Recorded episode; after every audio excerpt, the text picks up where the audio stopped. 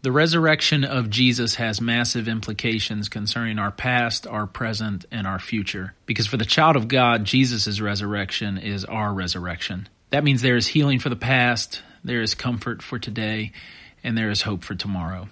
This content comes from Mercy Village Church in Barboursville, West Virginia, and you can learn more at www.mercyvillage.church.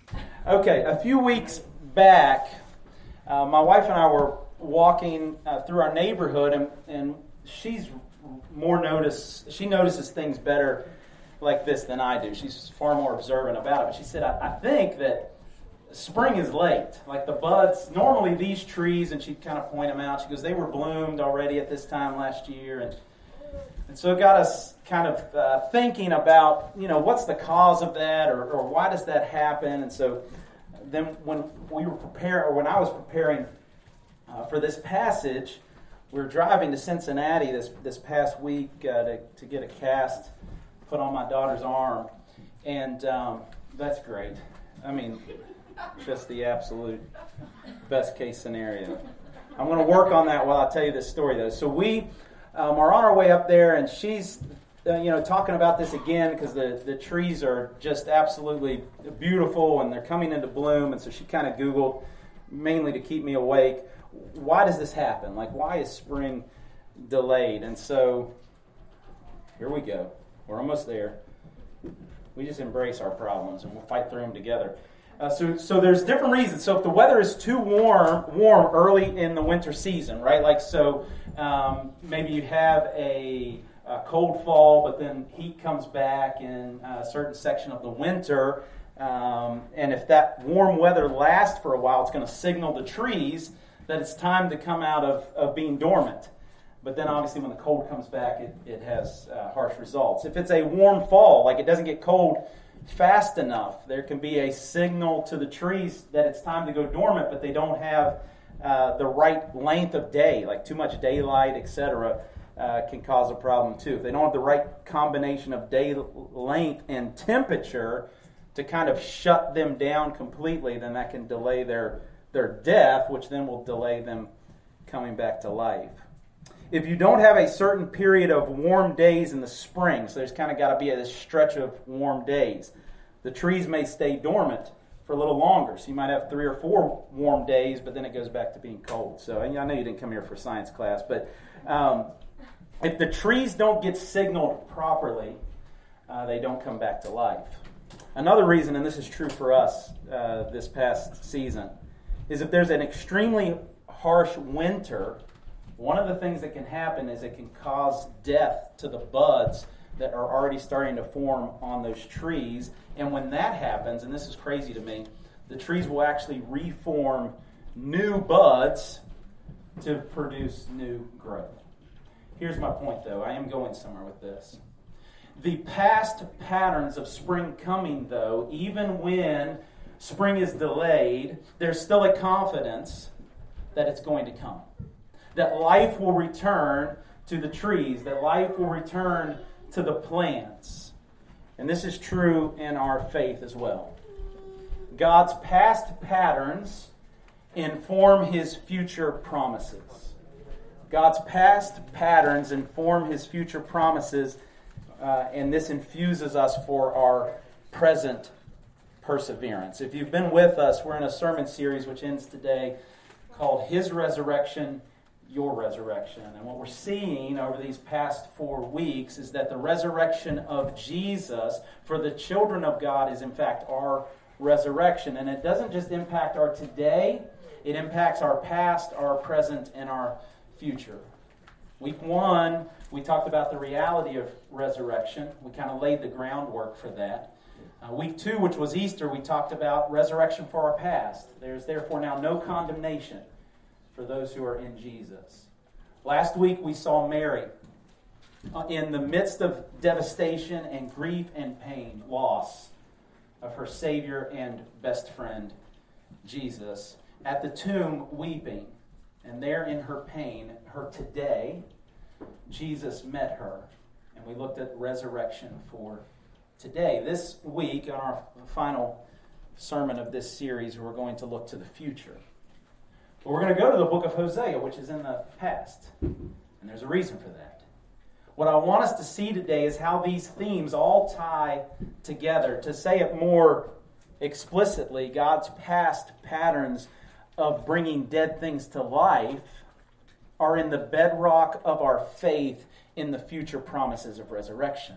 So, resurrection in the past informs our hope for future resurrection, and this future hope infuses our present life today with strength for remaining faithful to the end. So, the past, present, future implications of Jesus' resurrection all tie together in Hosea chapter 6 today. Maybe an unexpected passage, but I'm excited about it um, and how this all ties together. So, Father, today, what we know not, please teach us. What we are not, please make us. And what we have not, please give us. It's in the name of Jesus we pray. Amen. Hosea chapter 6. Hosea was a prophet about 750 years before Jesus came to earth and uh, as a baby. And Hosea uh, ministered for about 30 years. Uh, he went uh, between both kingdoms, the northern kingdom and the southern kingdom of Israel. If you remember, there were only three kings.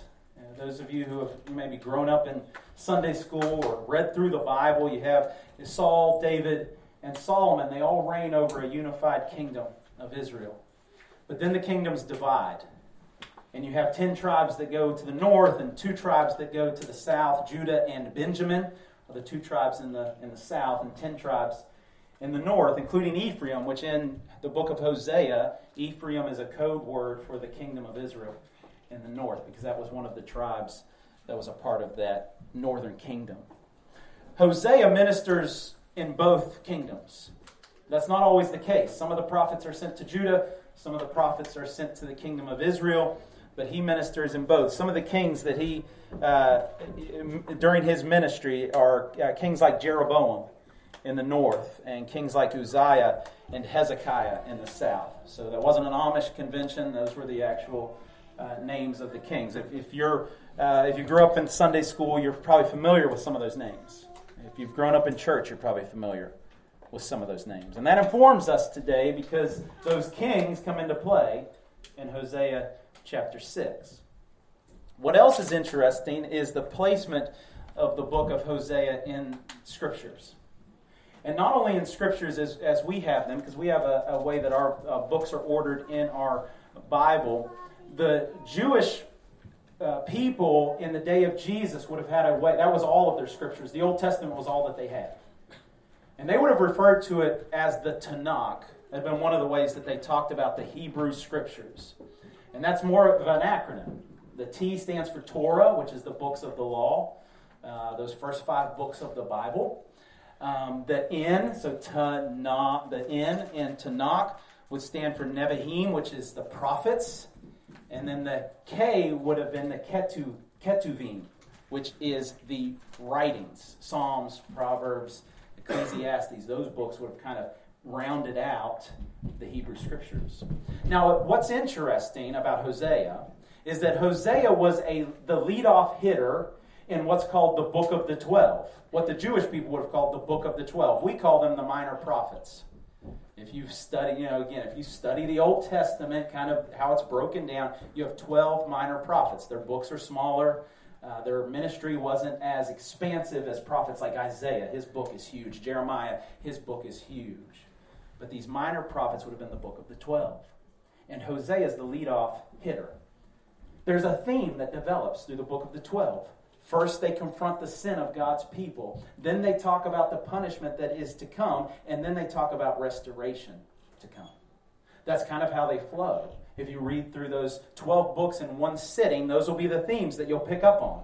It's all about the sin of God's people, the sin of God's people, the sin of God's people, then the future punishment to come, then the future restoration to come. All of the books carry those themes, but they primarily focus on one. So Hosea kicks off talking about the sins of God's people, and in particular, he goes back to two kings, Ahaz and Menahem, who were kings of Israel and Judah. If you were to go back to 2 Kings chapter 15, you would see the king of Israel at the time cowering before the Assyrians. So the Assyrian government is a threat to them, and he sees them as a threat. And instead of turning to God for security and safety, he goes and taxes the people heavily and pays a tribute to the Assyrian king. Very next chapter, chapter 16, you go to the kingdom of Judah and you see their king Ahaz do the exact same thing. He cowers before the Assyrian kingdom. He does something even worse. He desecrates the temple of God. He looks at the way Assyria worships and he says, if I want to get in good with the king of Assyria, then I need to take our temple and I need to make it look like it looks like in Assyria. We need to worship the gods that Assyria worships. And if we do that, if we conform to the Assyrian way of worship, then, then we'll be uh, seen in a good light by the king of Assyria. And they both capitulate, they both cower before the king of Assyria. That's where Hosea comes in. In chapter 5, he calls them out on it. He says, The pride of Israel testifies to his face. Right? We don't need any more witnesses. Israel's pride in this. They thought they could figure it out. They thought they could pay it off. They thought they could find their own security instead of turning to God. Their pride of Israel testifies against them. Israel and Ephraim shall stumble in his guilt. Judah also shall stumble with them. With their flocks and herds they shall go to seek the Lord, but they shall not find him. He has withdrawn from them. And so the point that Hosea is making is that the consequences for your actions of seeking security and safety outside of the Lord is going to be a terrible fall, and not only that, but a withdrawing of the presence of God verses 13 and 15, he goes on. When Ephraim saw his sickness, what he means is their weakness, right? Like they looked at Assyria and they said, We're weak, we can't stand against Assyria. And Judah saw his wound, saw his inability to stand against Assyria. Then Ephraim went to Assyria and sent to the great king. But here's the ticket. But he is not able to cure you or heal your wound. This is important, by the way the, the kingdom of God, the, the people of God, when they look outside of God for security, for comfort, for rescue, they are always looking in the wrong place. Because God, the King of Kings and Lord of Lords, has promised them uh, security, comfort, and safety if they walk with Him, if they are in covenant with Him. And so they turn away from that. They turn to someone who cannot cure them. And what God prophesies to Ephraim and Judah, He says, I will be like a lion to Ephraim and like a young lion to the house of Judah. I, even I, will tear and go away. I will carry off, and no one shall rescue. I will return again to my place until they acknowledge their guilt and seek my face and their distress earnestly seek me. The picture there is a lion who kills an animal, eats his fill, and then just leaves and goes. God says there's going to be punishment coming because you looked to the wrong God. You looked to the wrong king. Now, Israel has two options now. They can believe God, or they can continue to believe themselves. Thankfully, they choose to believe God, and what they believe God's what they believe is true first is that they need resurrection. They need healing. They need brought back to life. So, the very next verse, Hosea chapter 6, verse 1, they say together, Come, let us return to the Lord. For he has torn us that he may heal us. He has struck us down and he will bind us up. Until you know your need for resurrection, there will be no resurrection until you know your need for life outside of yourself, there will be no life outside of yourself. And so the call is return to the Lord. Those who go through this life without humbling themselves to own their need for resurrection will never know resurrection. So today the question will be do you know that you can't do it? Do you know that you can't bring eternal life to yourself? Do you know that you cannot get yourself into a relationship of, with God through your own works and your own strength? Do you know that you can't bring about the healing in your life that you desperately need? Are you willing to own the fact today that you need resurrection? To be raised to life, you must own the fact that you are as good as dead. Ephesians 2 1 through 3. And you were dead in trespasses and sins in which you once walked, following the course of this world, following the prince of the power of the air, the spirit that is now at work in the sons of disobedience, among, among whom we all once lived in the passion of our flesh, carrying out the desires of the body and the mind, and were by nature children of wrath like the rest of mankind. The Bible's clear we are born in sin, separated from God, incapable of raising ourselves to life. And the first key that Hosea points out for the people of God in that day was that they have to own their need for resurrection. Step one in being assured of future resurrection is your acknowledgement of your deadness. Then and only then does the promise of resurrection come, and it comes immediately in verse 2. After two days, Hosea says he will revive us. On the third day, he will raise us up that we may live before him. I get really excited about this verse. It's not a prophecy, but it is a marker, a pointer to Jesus, and I'm going to explain to you how, and I'm super excited to do that. In this verse, there is a pattern that begins to emerge. We quoted Nancy Guthrie a few weeks back. She's a brilliant student and teacher of the Bible. Uh, she said, we, we read a list a few weeks back of ways that we see Jesus in the Old Testament. And one of them that we saw is in patterns that find their fulfillment in Jesus. There's two patterns in verse 2. There's a pattern that God raises dead things to life. We see that emerge in verse 2. And there's another pattern a pattern that particularly has to do with life and promises coming on the third day. This is great. Remember Abraham, by the way, first pattern, bringing dead things to life. Remember Abraham. Hebrews refers to him being as good as dead and yet having no offspring.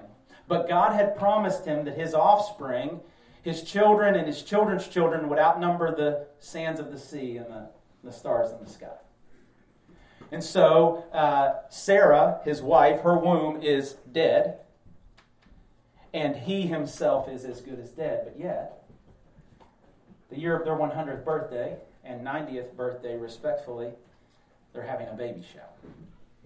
Because God brings dead things back to life. Remember the people of God on the banks of the Red Sea, mountains on either side. The Red Sea in front of them, un- unable to cross it. No boats, nothing, right? Too late for swimming lessons, and the Egyptians are, are bearing down behind them. They're as good as dead. But in the night, God builds a super highway across the Red Sea. And he brings dead things back to life. We could go on, right? If this was a, a, uh, a community group, we could, could go around the room and cite different stories from Scripture where God brings dead things back to life. It's his MO. He will swallow up death forever, and the Lord will wipe away tears from all faces, and the reproach of his people he will take away from all the earth, for the Lord has spoken. That's Isaiah. Ezekiel says, I will, uh, quoting uh, the Lord, he says, I will give them uh, one heart and a new spirit, and I will put within them, uh, I will put within them, I will remove the heart of stone from their flesh and give them a heart of flesh. He brings dead things back to life. It's his MO. Another prophecy in Ezekiel. Uh, we won't read the whole thing, but but there's this this scene where he tells Ezekiel in this valley of dead uh, bones, all these dead bones. He says, "Pray over these bones." That they'll come back to life, and then God puts muscles and flesh on these bones, and then they, they don't have any air in their lungs. It's a vision, but in that vision, he, he, he prophesies now breath into their lungs, and they, they come back they come back to life. God brings dead things back to life. This is a vision Ezekiel has that is for the people of God that he is going to bring their hearts and souls back to belief in his covenant. Daniel 12, 2. And many of those who sleep in the dust of earth shall awake, some to everlasting life, and some to shame and everlasting contempt. God brings dead things back to life. Of course, this continues with Jesus' ministry. with Jairus' daughter, dead, brought back to life. Lazarus, dead in the tomb, brought back to life. The point is, as old as Scripture is, God has been bringing dead things back to life for as long as people have had a problem with death. Not just death physically, but death of our souls, death to sin, deadness inside of us. He's been bringing dead things back to life. Pattern number two, this one's exciting too, is God keeping promises and bringing life on the, on the third day. This is cool. Page one of the Bible, we get the uh, narrative of creation. And what happens on the third day? On the third day, plants and mountains and vegetation come up out of this dead earth where previously no life had existed, and they are brought to life out of nothing. Three days later, what happens? Animals and humans are created. The humans are created from the dead dust of the ground, and He breathes breath into their lungs on the third day. And in that, a pattern begins to emerge that we see through Scripture. Three parts to the pattern. One, God creates new life where there was once death. Number two, God establishes a promise with his people. There's promises that he makes there uh, in the garden. And then third, the event always kind of takes place on a mountain. I don't know if you knew this about Eden, but there's a river that flows from Eden, so it's likely up on a mountain, although we don't know where it is. Watch this happen again. Abraham is tested in Genesis 22, if you're familiar with the story. He's told to take his only son Isaac up a mountain, and there he's to kill him as a sacrifice. And the test is will he trust God, right? Trust God's promise to provide him offspring that outnumber the sands of the sea and the stars of the sky, even though he's being called to sacrifice his own son. And if you read that passage on the third day, he looks up the mountain and they go up to be tested. And on the third day, God provides a lamb in his place of Isaac. And that lamb is killed instead of Isaac, and atonement is brought. And he makes a promise once again to Abraham, saying, See, I will keep my covenant with you. And it all happens on a mountain. Dead things brought back to life, or death avoided for Isaac. Promises made on a mountain on the third day. Fast forward to Exodus chapter 19. The people of God come rolling out of Egypt.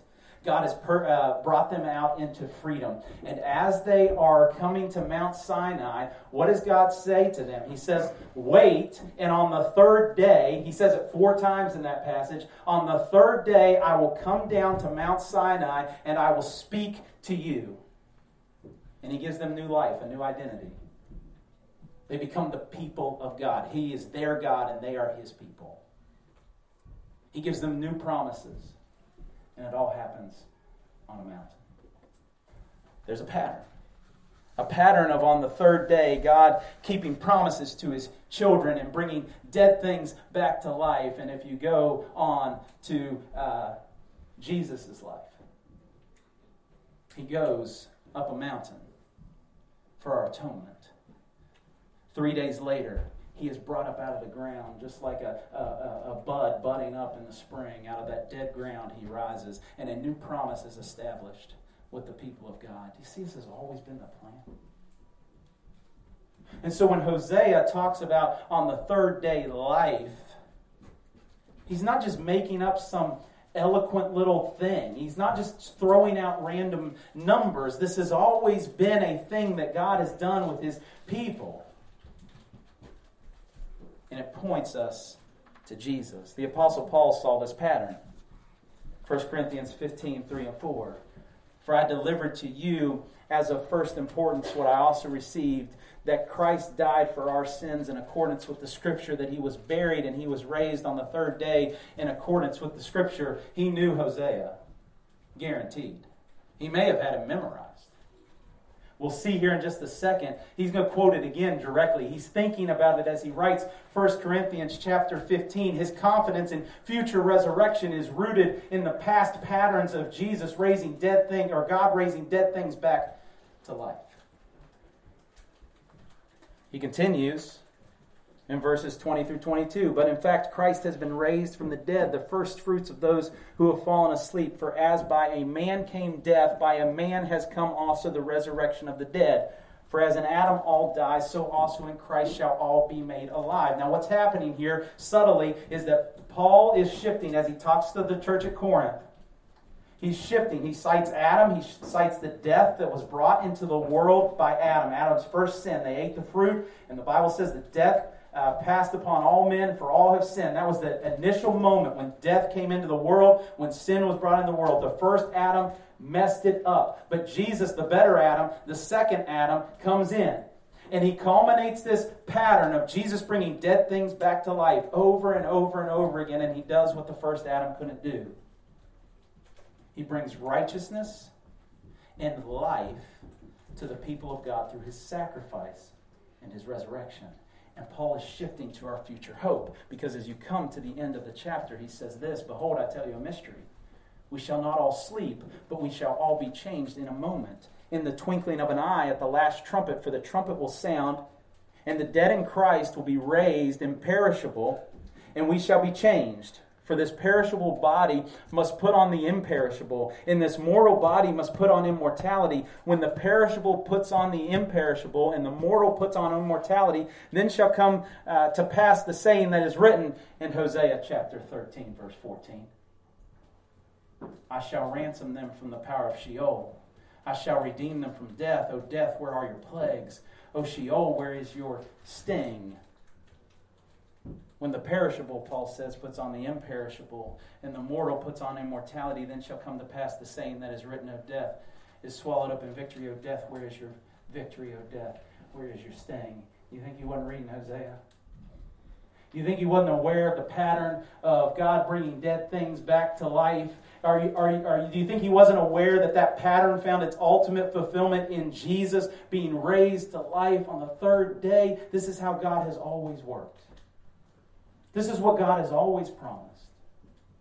This is his MO, bringing dead things back to life, and the pattern finds its fulfillment in Jesus. And because of that, we look to future hope of resurrection. He can state with confidence that God will raise us from the dead. That the children of God in Christ are now made immortal, are now brought to a place where we do not perish, but instead have everlasting life with God. Our future hope of resurrection is rooted and grounded in the past patterns of God bringing dead things back to life and it's most strongly rooted in God bringing Jesus back to life. The sting of death is sin. The power of sin is the law, but thanks be to God who gives us the victory through our Lord Jesus Christ. And so, how then shall we live? If our God has always been bringing dead things back to life, and that pattern culminates in Jesus, and Jesus has been raised from the dead, and therefore we have a future hope, of eternal life with God, how do we respond? Hosea has a simple application. Let's know Him. Let's know God. The God who raises life uh, from the dead is worthy of knowing. So let us know Him. Let us press in to know the Lord. His going out is as sure as the dawn. He will come to us as the showers as the spring rains that water the earth. We're applying the sermon now. Hosea is helping us do it. Two things press in to know the Lord, know Him, and two, trust His promise that if we seek to know Him, He will reveal Himself to us. First, know, know God. Charles Spurgeon says it like this Do you know God? Do you know God in the majesty of His justice? Do you know God in the splendor of his love? Do you know God in the fullness of his power to save? He's talking about the very basic tenets of the gospel. If you do, you have begun to know him. And you have also begun to know yourself. For he knows not himself who does not know something of God. And then he says this, and I love it. Oh, to know the Father as my Father who hath kissed me and put the best robe upon me. Oh, to know the Son as my brother in whose garments I am accepted and stand comely or beautifully in the sight of God. Oh, to know the Spirit as the quickener and the divine indweller and illuminator by whose light alone we see, in whose life we live. And he goes on to say, to know the Lord. That is true religion.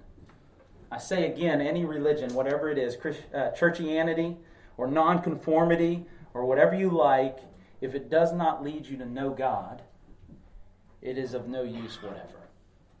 The point is this know God. Press in to know Him. There's all the practical ways. Pick up your Bible and read it.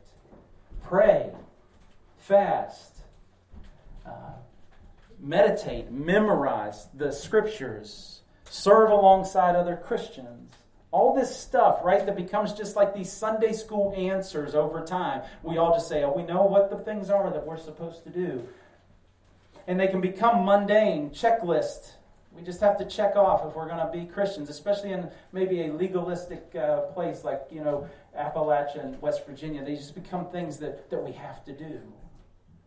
These are ways to know God, who raises the dead.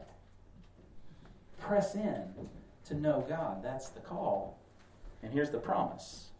So, first, press in to know God, and two, trust the promise that if you press in to know God, you will know Him. Another translation of Hosea 6 3 says, Then shall we know him. We shall. It's a guarantee that we will know him when we follow on to know the Lord. If you truly desire to know God, if you truly pursue knowing God, he's not going to hide himself from you. He's not going to, uh, you know, like cause you to like have to go on some scavenger hunt where you have to find out, you know, the, the key or whatever, like being in some escape room or something. If you seek the Lord, you will find him. Jesus made that promise as well. Ask and it will be given to you. Seek and you will find. Knock and the door will be open to you. For everyone who asks receives, and the one who seeks finds, and the one to the one who knocks it will be it will be opened. Hosea gives two images of this real quick as we close the morning sun and the spring rain. The way God will reveal himself to you if you seek to know him is like the morning sun and the spring rain. We get those images. Right bef- before the dawn, it's dark. You can see nothing without artificial light. But when the sunrise comes, the sun not only reveals itself, like you see the sun itself, but by the sun you see everything else rightly. That's the image. That if you truly seek to know God, if you press in to know God, He will reveal Himself to you, and in knowing Him, you will know everything else you need to know more clearly over time. The morning rain, we get that idea too, but it's a good analogy because it says not only does rain fall upon dry ground, but it actually penetrates down into the soul of that dry ground and it transforms it, right? The water soaks down in. Says God will reveal himself to you in that way. Not just some external knowledge and understanding, but something that penetrates into your soul and transforms you and changes you. And those dead seeds that are down in the ground, when the spring rain falls, they're brought to life. They're resurrected, and life grows. That's the promise that we can know him now abundantly and one day know him fully. For now we see in a mirror dimly, but then face to face. Now I know in part, then I shall know fully, even as I have been fully known. We long for that day when he wipes away every tear. We long for that day when sickness is no more. We long for that day when death is no more, and that is the future promise of resurrection. But the more glorious part of that promise is that we will know God fully. We will know who He is. We will know His heart. We will know His love. We will know His forgiveness. We will know His grace. We will know His power fully. And in that, you, you, you cannot even begin, none of us can begin to imagine the amount of comfort, peace, joy that will come from, from knowing God fully who He is, why He is, what He does, and how He does it to the full. But you can know Him today. You can't know Him at that level, right? Like that's a future promise of resurrection, that full, complete knowledge of God. But you can begin to know Him now. Abundantly, the Bible says. To know who He is. And you do that through the Word of God, with the people of God, at the disciplines of knowing God. And if you seek to know Him, He will reveal Himself to you. And so let's press in to know God and let's trust His promises. Paul finishes in a similar way in 1 Corinthians chapter 15. He says, Therefore, my beloved brothers and sisters, be steadfast, and immovable, always abounding in the work of the Lord, knowing that in the Lord your labor is not in vain. Keep pursuing what it means to know God and to become like Jesus. That one thing I forgot to say about this knowledge of God is that it's like a student and a lover. Like a, it's a romantic, uh, intimate knowledge of God. Like we, we don't just know Him like a student knows book knowledge. We know Him uh, as the bride of Christ, and He is our husband. We know Him intimately. We, we are to, to, to have a relationship with Him that goes beyond just, just head knowledge. And if you press in to know Him that way, He will reveal Himself to you. There's hope in the resurrection. And this is how it all ties together. God's past patterns of bringing dead things to life are in the bedrock of our faith and the future promises of resurrection. And this future hope infuses us uh, in our present life with strength to remain faithful to the end. So I don't know what your struggles are today. I don't know what your fears are today. I don't know what's going on specifically in each and every one of your lives. But the strength for today comes from two places. It comes from looking back at God's patterns of raising dead things to life and looking forward with hope to the future promises of that same resurrection being ours. And one day it will be true, and we can bank on it because God has always delivered on his promises. So just be steadfast today, immovable today, always abounding in, in the work of the Lord, becoming more and more like Jesus with faith and hope rooted in past resurrection and future resurrection. And if you're not a Christian, trust Jesus today. The truth that was revealed in 1 Corinthians chapter 15 is that just like Hosea pointed out, we need life from outside of ourselves. We're sinful, we're lost, we're broken. The Bible says that, that our sin has a punishment of being separated from God forever. We cannot uh, overcome that punishment. We cannot overcome that sentence on our own. And so, if you're lost today, if you're not a Christian, you have to own that. But he also revealed that Jesus died on the cross, was raised from the dead, and in that he made it possible for your sins to be forgiven and you to be made right with God. Believe on the Lord Jesus Christ, and you'll be saved. Let's pray. God, that's a lot to drinking from a fire hose. I haven't been able to wrap my brain around all that this week. There's a lot of big picture ideas in there, there's a lot of details in there, but the fact of the matter is this that today in our brokenness, today in our pain, today in our doubt, today in our apathy, today in our loss, we have hope. And that hope is not in ourselves, but in you who have the power to raise the dead and have done it time and time and time again in the past and will do it in the future through the finished work of Jesus on the cross. So give us faith today to believe your promises. Give us trust today in future resurrection. Not just in the end, when you raise us from death to life, but as you continue to raise our hearts and our souls to life, the people that we're praying for, the, the marriages that are struggling, the, the situations that seem hopeless, the depression that seems in, in, impossible to escape from, the anxiety that's crushing, all of those things, that there is a hope in the midst of them. And it's rooted in the resurrection of Jesus. Give us that faith today. It's in the name of Jesus we pray. Amen. Thanks for listening, and if you haven't already, we would love for you to join the work of God as Jesus builds Mercy Village Church.